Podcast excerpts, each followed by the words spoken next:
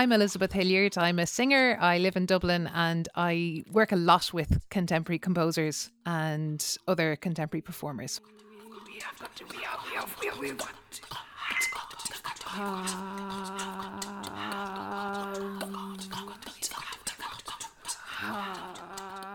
So, looking back on 2021, what were some of the highlights for you? I suppose I couldn't not mention my CD that came out in June of this year of Great Women by Gráinne Mulvey. This is a piece celebrating uh, Irish revolutionaries, uh, Countess Markievicz and Rosie Hackett, as well as the, the two uh, women presidents, Mary Robinson and Mary McAleese. It's been years in the making and was originally scheduled to be um, having the world premiere in 2020 it all got cancelled and with it all being cancelled it ended up i could add on this cd recording of it it was a fantastic experience the Dublin International Chamber Music Festival came on board to commission Gráinne to write the piece for their 50th anniversary. And we had this fantastic filming event in Dublin Castle.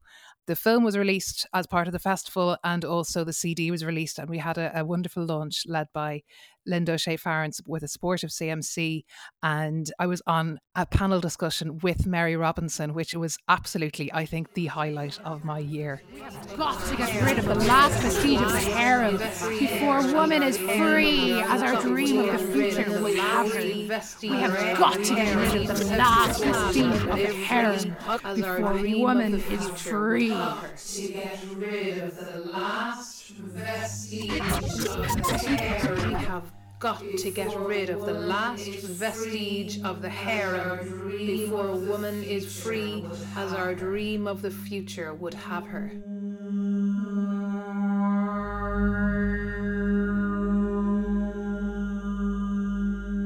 You know, we've developed a kind of a language between me and Gráinne where she writes just something very kind of brief, but it'll kind of remind me of all these conversations we've had and I'll know exactly what she means.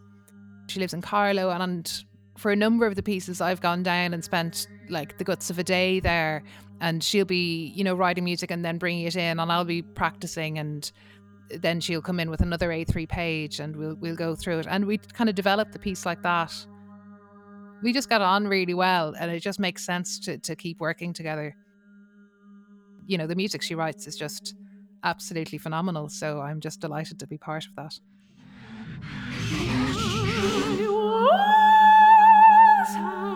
on every side.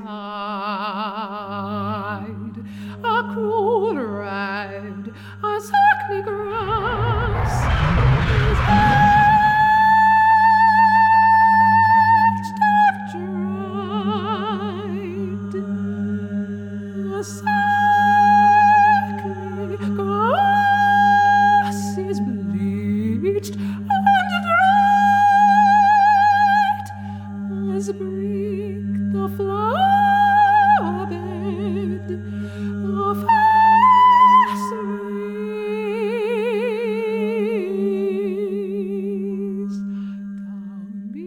Was on the front page of the Irish Times in connection with the launch of the Dublin International Chamber Music Festival. There's this picture of me in Kilmainham Jail with a red dress. And then about three weeks later, I was performing with Paul Rowe and I was delighted to be asked by the Hugh Lane Gallery. I actually did two concerts for them this year. The Irish Times came again and took, took a photo of us because it was one of the very first live with an audience outdoor concerts in June. And um, that, that was a really, really special thing to take part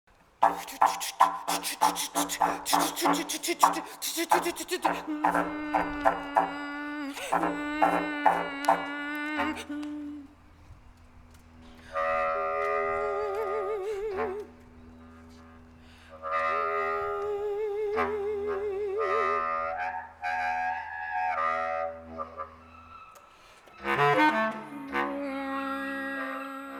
And I suppose linking those two things together, on the one hand, you had the launch of Great Women, which was originally scheduled for 2020 and of course those plans had to be shelved and you know put to one side and and it couldn't go ahead as a public concert. It had to be pre-recorded and then it became an online event. And on the other hand you had those those chamber music concerts with Paul Rowe in front of a, a live audience it must be quite um, a bit of a roller coaster as a performer to go through those those different kind of manifestations. You know, not performing, performing in front of an audience, missing the audience, having to come up with alternatives. I mean, t- talk to me about that kind of space that you were in during 2020 and 2021.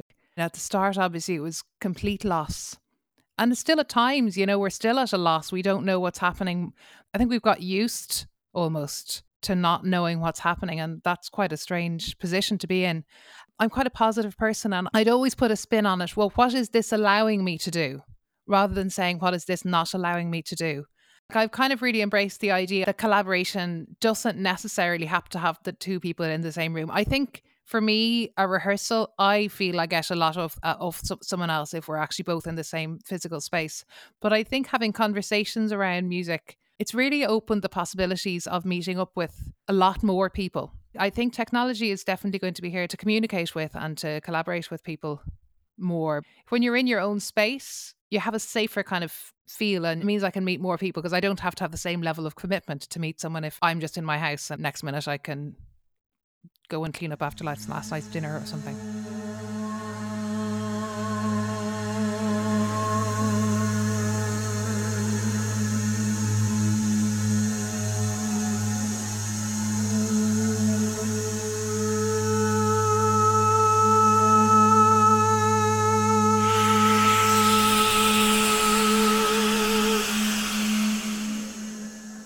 So many people have just continued to make the work, even though it's been very, very difficult to do and very, very challenging to do, uh, both from the point of view of the public health guidelines, but also, I would imagine, kind of mentally and, and, and emotionally, it's sort of difficult to create work under these kind of uh, under a climate of uncertainty. Yeah, although to an extent, it's there's always a climate of uncertainty around creating work this year with the with the extra money coming in from the Arts Council that's going out to artists, uh, which is a huge change to to previous years with you know the agility awards that they, they are really really enabling people to go and create work.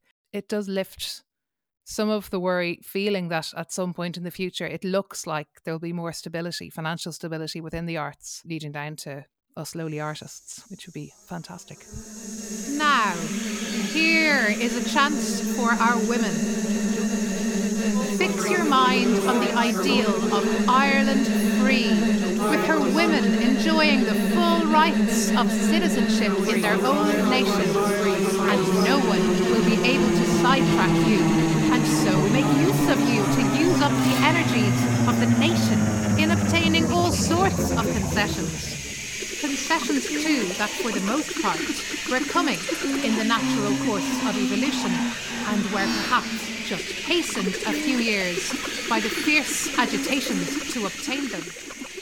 Talk to me about your other big project of the year of the or the second half of this year your your um, radio series and and how this whole idea uh, came about I've been creating a radio series how the world begins again. RTE had a call for independent radio producers to make a series on women composers and sound artists. And it was quite an open call. Like they wanted it to feature as many women as possible. They had a suggestion of a number of different ways you could theme it, but there was nothing really kind of laid in stone. And I, I kind of said, well, this this is something that interests me, and I wanted to bring in other kind of themes about like under underrepresented people to to bring them in, and also to reach out to people I didn't know. More than half the people are people I know very well, and then there's a few that I know quite well, and then there was like two or three people that I'd never met before.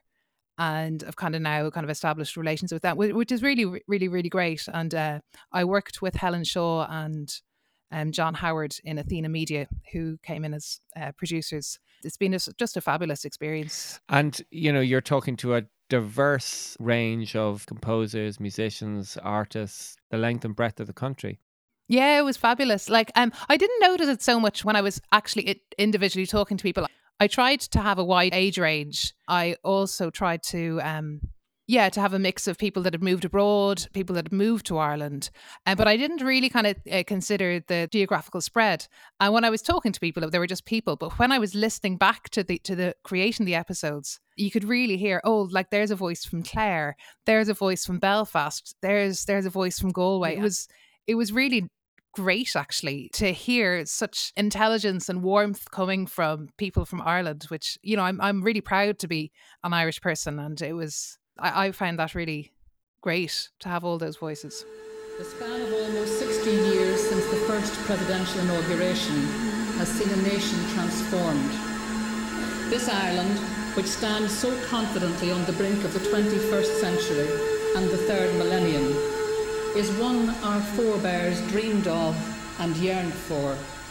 A prospering Ireland, accomplished, educated, dynamic, innovative, compassionate, proud of its people, its language, and of its vast heritage. An Ireland at the heart of the European Union, respected by nations and cultures across the world.